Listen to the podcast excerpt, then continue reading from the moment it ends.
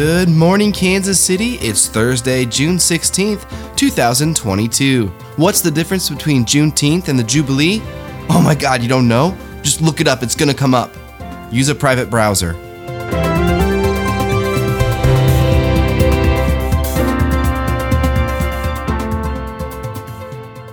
It's going to be a hazy 95 degrees this morning and for the foreseeable future, so space out your hot enough for yous. Strangers in public will start getting bored with you.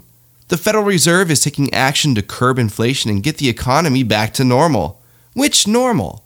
Banks collapsing normal? Housing and auto crashing normal? Tech bubble normal? Be specific, people. The Reserve raised interest rates in the biggest hike since 1994. How much exactly? Let's look here. Oh my god! Three quarters of a percentage point?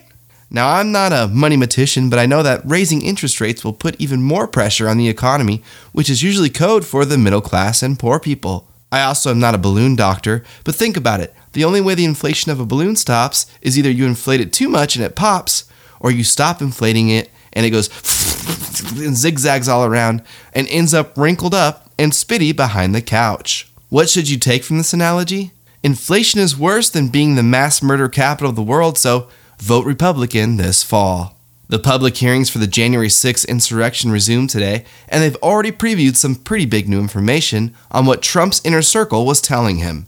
The reason people aren't freaking out as much as we should about a losing president refusing to give up power, inciting a riot to impede democracy, and recruiting government officials for an attempted coup is because the revelations have been so spread out over time.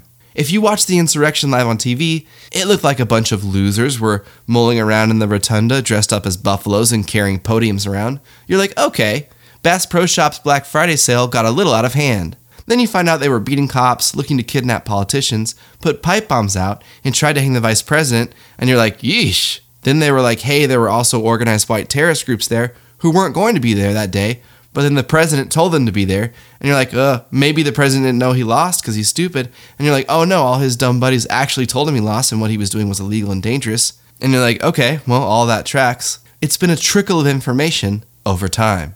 It's the same reason we aren't terrified of birds. If someone read you every headline about birds over the past 10 years, you'd feel differently. Imagine someone bursting through your door right now and being like, oh, oh my God, Birds consciously solve problems the same way humans do without a cerebral cortex. They're smarter than great apes.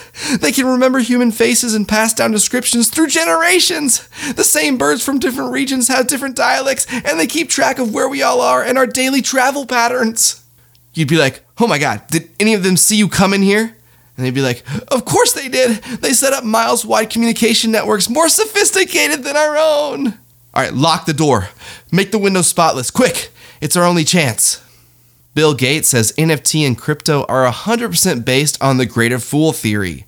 It's not the greater fool theory you're thinking of, which is when you think a white woman will pick a black man on The Bachelorette.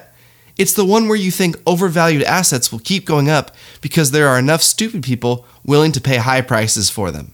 If anything, said Jimmy Fallon, investment guru and owner of Heart Sunglasses Captain Hat Ape, the cartoon Bored Ape Yacht Club NFTs are undervalued. I agree, said Paris Hilton, finance expert and owner of regular sunglasses Biker Hat Ape. The value is just skyrocketing, said super smart Tom Brady, owner of Cigarette Pilot Ape. Gates and Buffett are wrong about this one, said CNBC analyst Madonna, owner of Pink Eyeball Neck Ape. History favors the bold, said commodities expert Lil Baby, owner of Brain for Skin Mushroom for Brain Ape. Wait a minute. Clare Crawley was white, and she picked Dale Moss on season 16 of The Bachelorette, said Federal Reserve Chair Moses Malone, owner of Cowboy Hat, Zombie Skin, Cigarette Ape.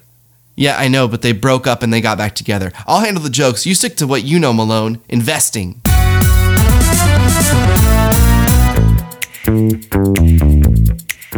Our sponsor today is Matt Mitchell. Matt Mitchell would like to remind everyone he was Leavenworth High School prom king and that he too bears some of the responsibility of organizing a 20 year reunion. Thank you, Matt. That's big of you. We're gonna need more men like you when the birds get tired of us. This show is also brought to you by cats. Cats. Meow told meow.